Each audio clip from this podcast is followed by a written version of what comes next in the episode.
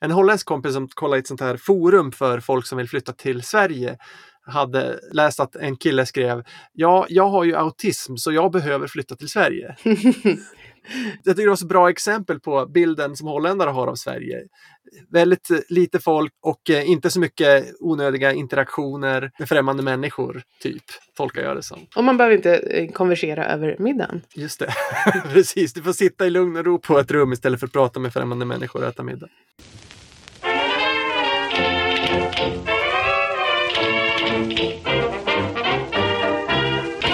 Lysande lagom. Lysande lagom är tillbaka igen. Ett nytt avsnitt med mig, Emil Molander, och med min kollega Sofie Texveden Duvå. Hej hej! Hej! Och eh, idag hade vi faktiskt tänkt prata om den så kallade Sverigebilden, men så hände något intressant här för några veckor sedan och Swedengate blev verklighet. Så då eh, justerade vi vår plan här lite och tänkte prata om just Swedengate. Men vad är det, Emil? Det är en sån här löjlig hashtag som eh, internetfenomen får ibland. Man lägger på gate för att visa att det här är en, en eh, viktig, eh, viktig sak att diskutera. Jag tror att det kommer från Watergate som ju faktiskt hette någonting med gate. Men nu blev det då Sweden Gate. Och det är det var en diskussion som var för en ett år sedan tror jag, där eh, svenskar skrev på nätet att ja, kommer du ihåg när man var liten och så fick man vänta på rummet medan ens kompisar eh, åt middag med sin familj. Och så alla bara så här, ja just det, ja. Och så var det någon som sa typ att ja men vad sjukt att svenskar inte bjuder sina gäster på mat. Och i år så eh, var det någon som skrev det där på, jag tror det var på Reddit, mm. eh, på engelska. Och då har det spridits nu eh, över hela världen och fått det här namnet då, Sweden Gate, alltså typ Sverigedebatten som vi måste ta. Och så har det handlat om att Sverige är ett eh, ogästvänligt land som inte bjuder sina gäster, där man inte bjuder sina gäster på middag. Är det, vad säger du om den sammanfattningen? Just det, precis. Det, det går ut på att i, i, Sverige när man har gäster så ger man dem inte någon mat. Och eh. ibland också har det haft en vinkel att man bjuder inte invandrare på mat för att det var invandrarbarnen som får sitta på rummen medan de infödda svenska barnen äter sin mat. Men när svenska barn blir bjudna till invandrarbarn så får de minsann mat. Så har det mm. också presenterats. Absolut. Som en rasistisk grej i Sverige. Ja, att man medvetet då inte bjöd eh, folk eller barn som hade ursprung i andra länder på mat på grund av det. Mm. Mm, ja, men det är ju ett intressant tema. Ja, det är naturligtvis bullshit. Om man får vara så krass och hård direkt. Eller vad, hur ska vi förstå det här? Varför det här som har spridit? Är det helt osant eller finns det ett korn av sanning? Ja, men som allt annat så, så bygger det ju på, på, på någonting och absolut. Och jag är själv född på 80-talet och jag tror inte att det var något konstigt att man kanske väntade på rummet om eh, en familj så att säga åt, åt middag eller att man själv liksom kanske skickade hem någon eller un, att man hade någon hemma som kanske inte ville vara med och äta när man själv åt. Men, men det handlar ju framförallt inte om gäster i, i betydelsen gäster, utan det var ju när man kom hem från skolan och drog med sig någon som liksom hängde i, i, hemma hos mig, liksom, på mitt rum tills det var dags att gå hem och äta hos dem. Och det kan ju vara samma person som dök upp hos oss, hemma hos oss, kanske varje dag. Mm. Eh, sen har det ju, tror jag inte att, att någon kan påstå att vi bjuder hem gäster och liksom verkligen bjuder in någon och sen inte bjuder på någonting utan snarare tvärtom så, så mm, gillar ju svenskar väldigt mycket och särskilt att bjuda på kaffe och så liknande. Ja. Problemet med det här är ju att väldigt många svenskar som, som, är, som är i vår ålder och uppväxt under den tiden då det här sägs ha skett, och det sägs ju att det fortfarande sker. Mm. Eh, väldigt många har egna minnen av olika saker som tangerar det här. Mm. Och eh, Det är också många som har flyttat till Sverige som, som upplever någon sorts kulturkrock där de kom hem till någon och så fick de inte mat, vilket de hade förväntat sig. Så det finns ju massor med olika upplevelser om det här som säger jo det stämmer eller nej det stämmer inte. Men min främsta teori om det här är ju att det är väldigt många som minns fel. Mm. Alltså man minns från sin barndom att man satt i kompisens rum medan de åt. Men man, vet, man minns inte eller känner inte till hela arrangemanget runt det. Alltså, de kanske frågade dig om du ville ha mat och du tittade och såg att det där var lite inte så trevligt. Jag minns själv när, när min kompis bjöd på pannkaka och jag var jätteglad. Men så var det någon sorts konstig pannkaka som de hade gjort i ugnen med fläskbitar i. Jag hade aldrig sett ugnspannkaka, fläskpannkaka. Så jag sa bara, eh, nej, och så väntade jag på rummet. Nej men precis, och det, det är kanske någonting som, som man måste vara medveten om. Att här handlar det om liksom 70, 80, 90-talet. Det var inga så här superdelikatesser som bjöds på eh, liksom en, en, en, en onsdag kväll. Utan det var ju lite uppstekt blodpudding eller någonting. Och det var ju ofta så som du säger att det var samma rätter men kanske man fick go en godare version hemma. Så att, det var ju liksom inte uppbullat och liksom eh, fint och en jättetrevlig middag, utan det var någonting som alla var tvungna att äta för att Mm. hålla sig vid liv, liksom, det det handlar om.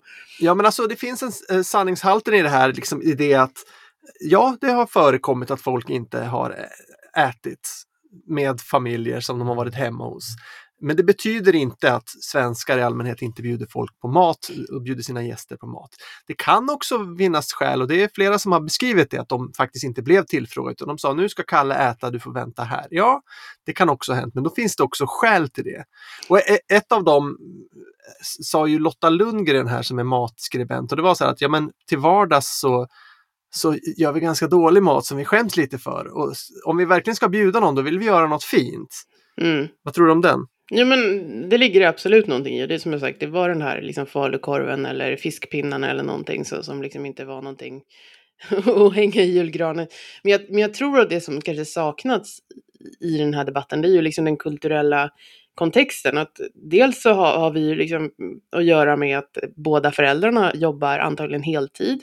Så det är inte liksom att det är någon som har stått här som någon slags hemmafru och liksom fixat i ordning mat i några timmar och liksom verkligen har något att bjuda på. Utan det, det. det är två trötta vuxna som har kommit hem.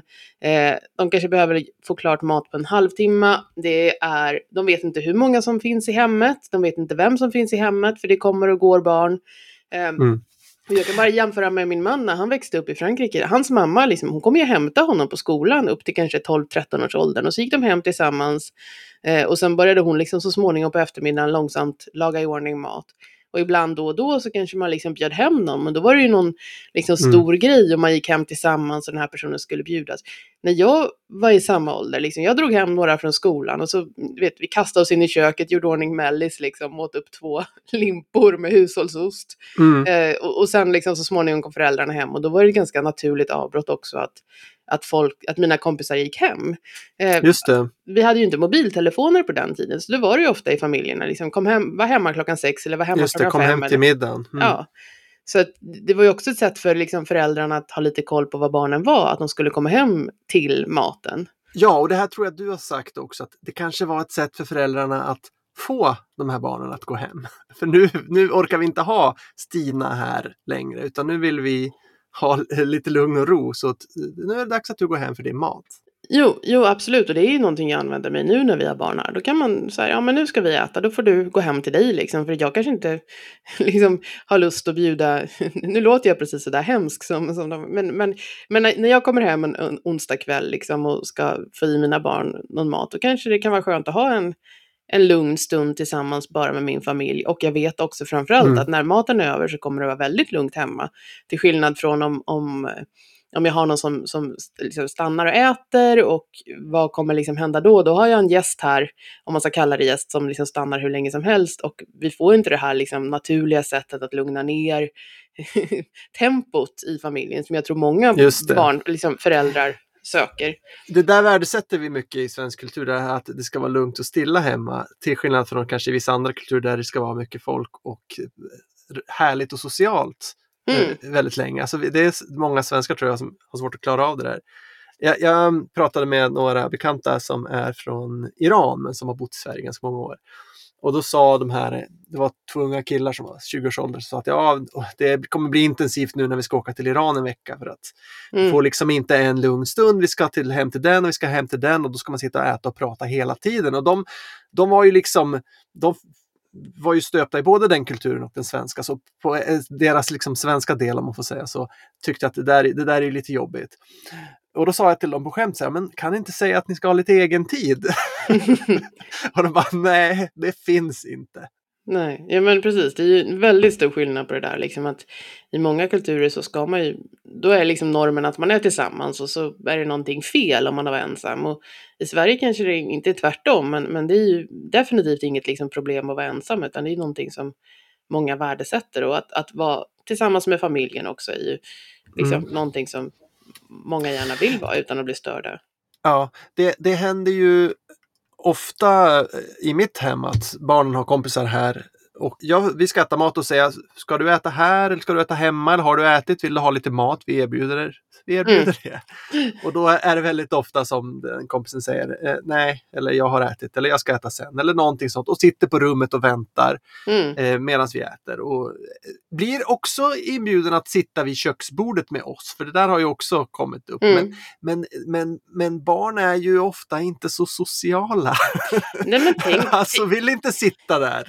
Nej, men tänk dig själv liksom tio år, så plötsligt ska man dels serveras mat som man inte är så van vid, eh, med konstiga kryddor och konstig lukt. Och så liksom ska man sitta liksom och konversera med sina kompisars föräldrar. Jag tycker Mm. det är ganska, eh, alltså förutom då om, om det liksom blir missförstånd och barnet verkligen är hungrigt och vill ha mat, så är det ju fa- faktiskt ganska respektfullt mot barnet att ge dem eh, möjligheten då att, att välja om de vill vara med och äta eller inte äta, sitta med, inte sitta med och så vidare. Men jag tror att det verkligen speglar den här nordiska eh, kulturen och hur, hur individualiserat det är. Att vi verkligen vill värna om liksom varje individ och den personens vägval och inte Just så mycket om, om kollektivet.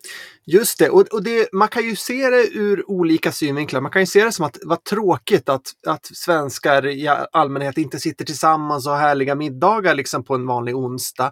Men det vi, Eh, och det, det är någonting som vi kanske då inte förlorar eller har gått miste om, men det vi har istället är ju mycket mindre social press, mindre social kontroll. Man får eh, hålla på sin egen integritet på ett sätt och det, det kan man också värdesätta. Ja, jag menar, jag, jag har ju besökt mina svärföräldrar. Nu pratar jag förstås från ett svenskt perspektiv, men där, där liksom när man kommer hem till någon och så plötsligt liksom är det hur mycket mat som helst framför en och det spelar inte ro- ingen roll hur hungrig eller mätt man är, utan man måste, man måste äta. Ja. Eh, och- Det är en social press på Och när jag var där då, då körde de runt mig mellan olika hem och varje gång jag kom hem till någon så liksom presenterades det hur mycket mat som helst som jag liksom Mm. skulle äta och eh, kommentera på. Och så hem till nästa person och jag samma. Och jag- blev ju jätteförstoppad efter några dagar. Jag var jättesjuk! Jag var tvungen att söka vård. Mm. Eh, så, så det kan ju också vara eh, liksom någonting som inte är jätteroligt hela tiden heller att tvingas äta nu, nu, nu har det här hänt och, och i andra länder så är man liksom arg och upprörd då för att vi Mm. inte liksom är schyssta mot våra gäster. Men, men varför har det blivit så himla stor grej tror du?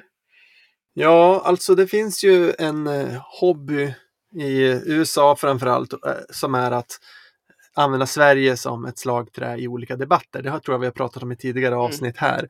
Eh, man tar Sverige som ett exempel på någonting som är jättebra eller ofta numera jättedåligt. Och då, eh, de går igång på det på något sätt. Och vi svenskar går igång på att de pratar om oss. Ja, De pratar om Sverige i den spännande. stora världen. Ja, det här har tagits upp i Aktuellt. I Sveriges största nyhetsprogram sitter de och pratar om det här fåniga internetsnacket. Men är det inte också så att, att i många länder, så att som du säger, Sverige tas upp som ett, ett liksom gott exempel och så kanske man lyfter någonting om miljö eller föräldrar eller barnomsorg eller vård eller någonting. Ofta utan någon slags sammanhang. Och då tror jag att många, där de, när de sitter på sina kammare i sina, sina, sina länder, liksom säger okej, Sverige är jättebra. Och sen liksom applicerar de det här som är bra i Sverige på sitt eget liv och på sin egen kultur Mm. och föreställer sig att Sverige är liksom som deras land eller som deras kultur fast lite bättre. Mm. Men de saknar, och, och det är väl inte så konstigt, det är ju inte deras fel eller vad man ska säga, men, men, men det man, man saknar ju liksom en lite större bild av, av hur hela samhället och hela kulturen fungerar. Och det gör ju att det blir väldigt konstiga vanföreställningar. Att Mm. man har föreställt sig att det här liksom, landet är helt fantastiskt och man får föräldrapenning och man kan vabba och så vidare. Och sen så bara, men mitt i det här liksom fantastiska så bjuder man inte sina gäster på mat.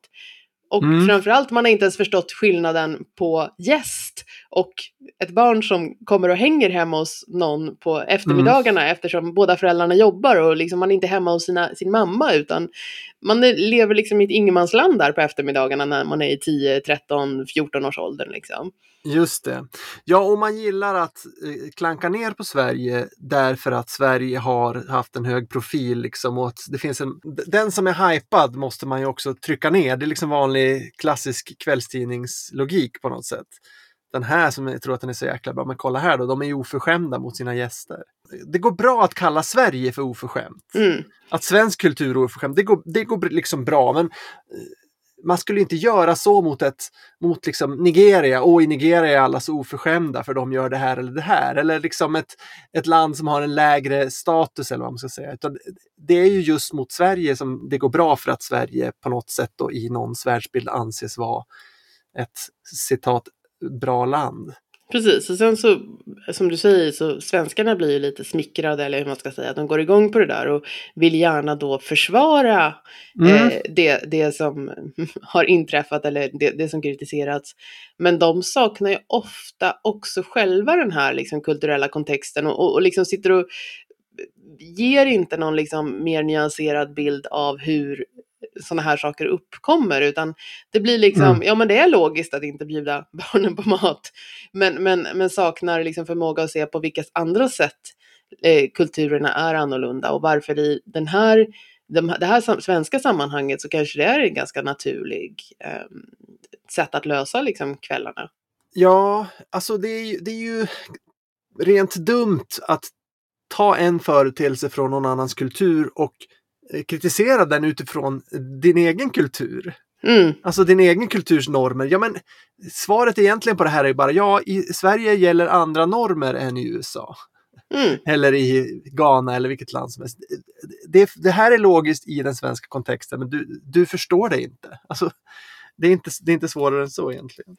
Jag blev ju intervjuad i New York Times om Ja. det här fenomenet och, och eh, De klippte bort mycket av de, det de, du hade de, sagt. klippte ju bort i princip allt och framförallt klippte de bort det som kanske var viktigast. Men, men det som var liksom så intressant var ju också att när, när de skrev om det, som den inled, det inledande stycket gick ut på liksom eh, lukten av nygre, liksom, nystekta köttbullar eh, sprider sig i liksom, det vackra trähuset. Och liksom, de gav den här bilden som är verkligen den här svenska klyschan om liksom, vi lever något Carl Larsson-liv och där står någon liksom, jätteutbildad, eh, fantastisk kock liksom, och lagar Mm. någon eh, liksom, eh, jättefin mat som har tagit flera timmar att förbereda och så sprider sig Mm. doften. Alltså redan Men där du så... får inte smaka Precis, men, dig. men, Mm. men där är det verkligen liksom, det är helt fel från starten, utan det är det här liksom, ja, i den trånga lägenheten liksom så sprider sig en lukt av vidbrända fiskpinnar eh, och här sitter Ludde, nio år, och vet att hemma så ska han få äta sin favoriträtt, falukorv. ja. Eh, ja. så så det, det, igen så, så är det ju de, de, som ber, berättar och sprider det här, även liksom officiella, saknar ju också eh, en lite djupare eller mer nyanserad kunskap över hur vardagslivet här faktiskt ser ut. En annan sak som har kommit upp i debatten, som jag tror det var också Lotta Lundgren som sa, det är det här med tacksamhetsskuld. Mm. Som är ett ganska svenskt fenomen. Att vi vill inte hamna i tacksamhetsskuld. Alltså vi tycker inte om att bli bjudna för då är vi skyldiga att bjuda tillbaks. Men vi vill inte heller sätta någon annan i tacksamhetsskuld. Om vi bjuder eh, Eva och Lasses barn på middag, då är de satta i tacksamhetsskuld och måste bjuda mitt barn på middag. Att vi har liksom den funktionen på något sätt eh, outtalat i vår kultur.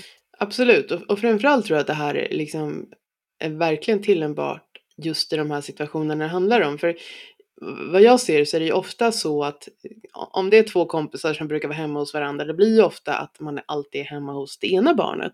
Och det Mm. kan ha att göra med att någon kanske har eget rum eller att någon bor lite större eller bor Har mer Playmobil. ha, precis ha bättre spel och så vidare. Så att det handlar ju inte om liksom att ah, vi bjöd ditt barn på väl doftande köttbullar liksom en gång och nu jävlar måste du bjuda tillbaka. Utan det kanske handlar om att, att någon liksom är hemma hos mig vid middagstid fyra gånger i veckan i flera år. Eh, och där kan det ju bli en, en liksom viss obalans då. Mm. Om man känner att ah, men mitt barn äter ju liksom hemma hos någon annan mer än halva veckan. Det, det, dels så kanske man känner liksom tacksamhetsskuld och sen kanske ja, men, förlorar man ju chansen också att träffa sina barn. Mm. Har du något tips till den som kommer från ett annat land och inte har kalibrerat sin känsla för det här med tacksamhetsskuld? alltså när behöver man bjuda tillbaka? När är man satt i tacksamhetsskuld och när har man bjudit för mycket så att den andra är satt i tacksamhetsskuld? Finns det liksom någon eh, tabell att gå efter? Det tror jag är väldigt, väldigt, väldigt svårt. Men jag, jag, brukar tänka liksom att, att det är lite som en, att man har som en boll man skickar fram och tillbaka till varandra. Att om, om jag ger dig någonting eller bjuder på någonting så kanske det är dags för dig liksom att bjuda tillbaka eller ge något tillbaka. Men mm. om, om det är bara jag som står och kastar bollar på dig, eh, då är det någonting som inte riktigt stämmer, utan då kanske jag ska lugna ner mig ett tag och se lite hur, hur någonting utvecklas. Kan man då lösa det genom att betala? Ja. Ge eh, pengar till personen absolut. som har bjudit ditt barn på middag många gånger eller ja, tagit men, med barnet till stugan eller något.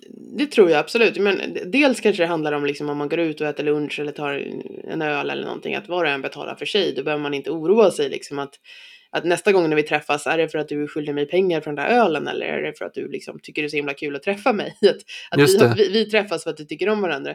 Men, men även tänker jag liksom praktiskt att säga om jag kör dina barn till fotbollsträningen varje vecka, då, då är det, tror jag att många svenskar tycker det att det är ganska liksom normalt att, att man erbjuder liksom att betala lite för bensinen eller andra liksom omkostnader. För att, mm. det, för att man ska känna sig trygg i att ja, men den här personen som kör mina barn varje vecka liksom inte blir irriterad på mig. Att, då, då kan man känna sig lugn och, och, veta att det liksom, ja men, vi, sak, vi är kvitt. Vi är mm. inte skyldiga varandra någonting. Mm. Man kan ju också, alltså, jag tycker pengar är lite svårt. Det kanske är lättare ibland att lösa det med någon gest, alltså med en blomma eller så. Eller vad tycker du om det? Absolut. Jag menar, om vi sitter här och ger tips till den som är ny i Sverige. Absolut, en blomma. Men inte heller att det liksom blir jättemånga presenter varje gång. Att, för då kan det också då kan det liksom tippa över att, att det är den andra personen som står i eh, tacksamhetsskuld till dig så att säga.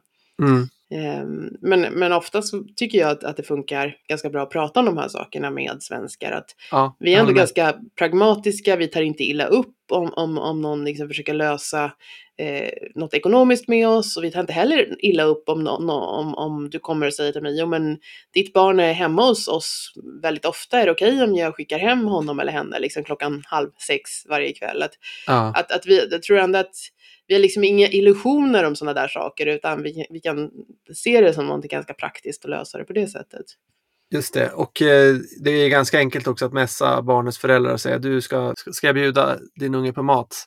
Eller ska han komma hem? Exakt, och där tror jag att vi har en stor skillnad mellan, vad ska vi säga, när vi växte upp på 80-talet och hur det ser ut nu. Att vi behöver liksom inte ringa och prata med någon, utan vi har telefonnummer, vi skickar ett kort sms. Mm.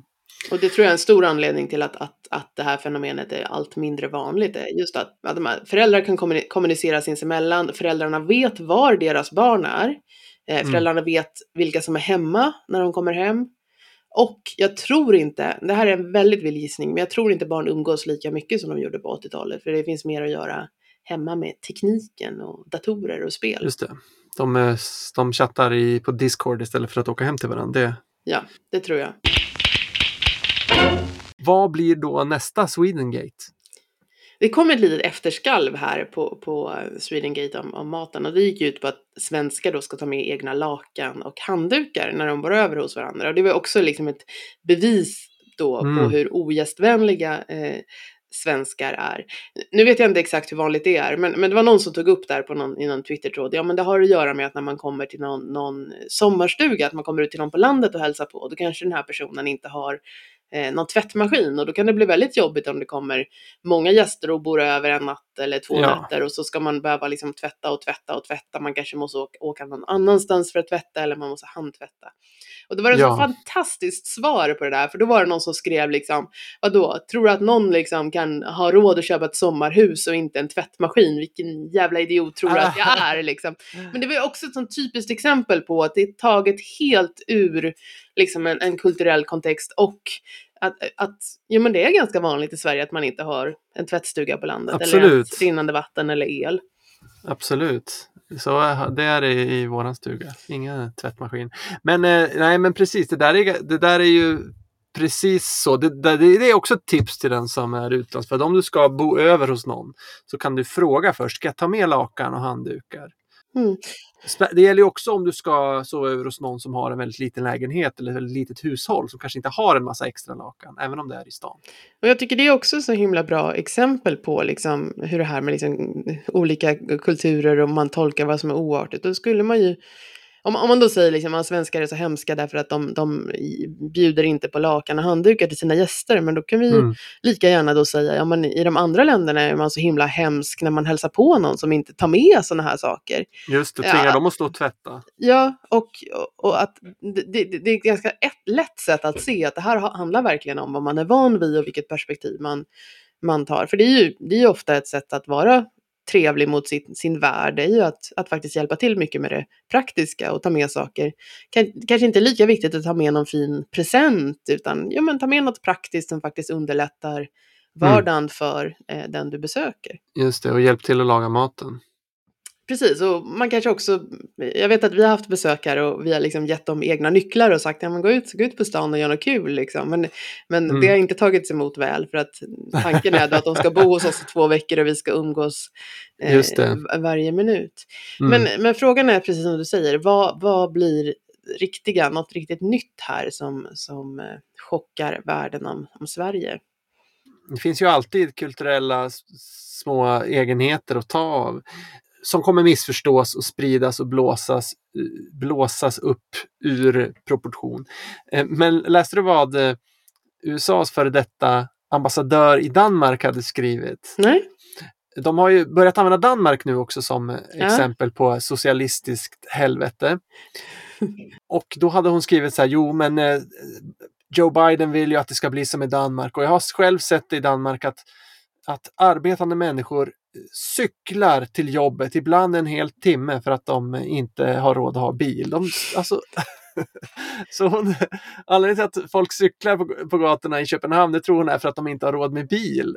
Alltså, mm. Men det, men det är jätteintressant, för det är liksom, man ser någonting konkret och sen så drar man en slutsats om varför det är på det sättet utan att egentligen förstå hur, hur andra resonerar. Och, ja, men från Ja. hennes, en hon eller han, från den personen, från hennes perspektiv så verkar det ju, ja men den enda anledningen till att man cyklar i en timme måste vara att man inte har råd eh, Mm. att, att göra på något annat sätt. mm. Eh, och det kan ju vara väldigt svårt när man kommer till ett, ett nytt land att förstå hur folk resonerar kring de olika sakerna de gör.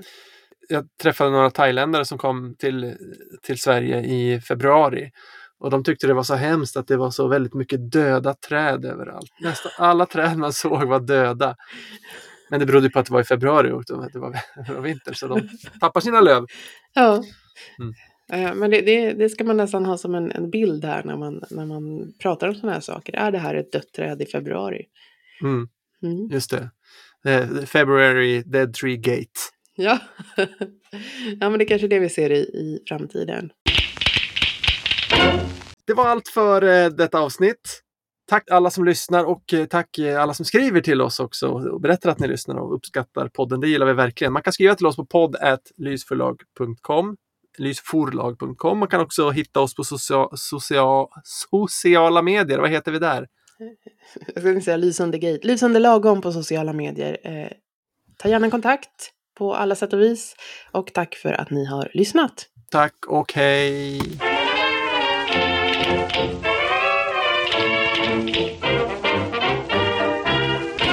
Lysande lagom.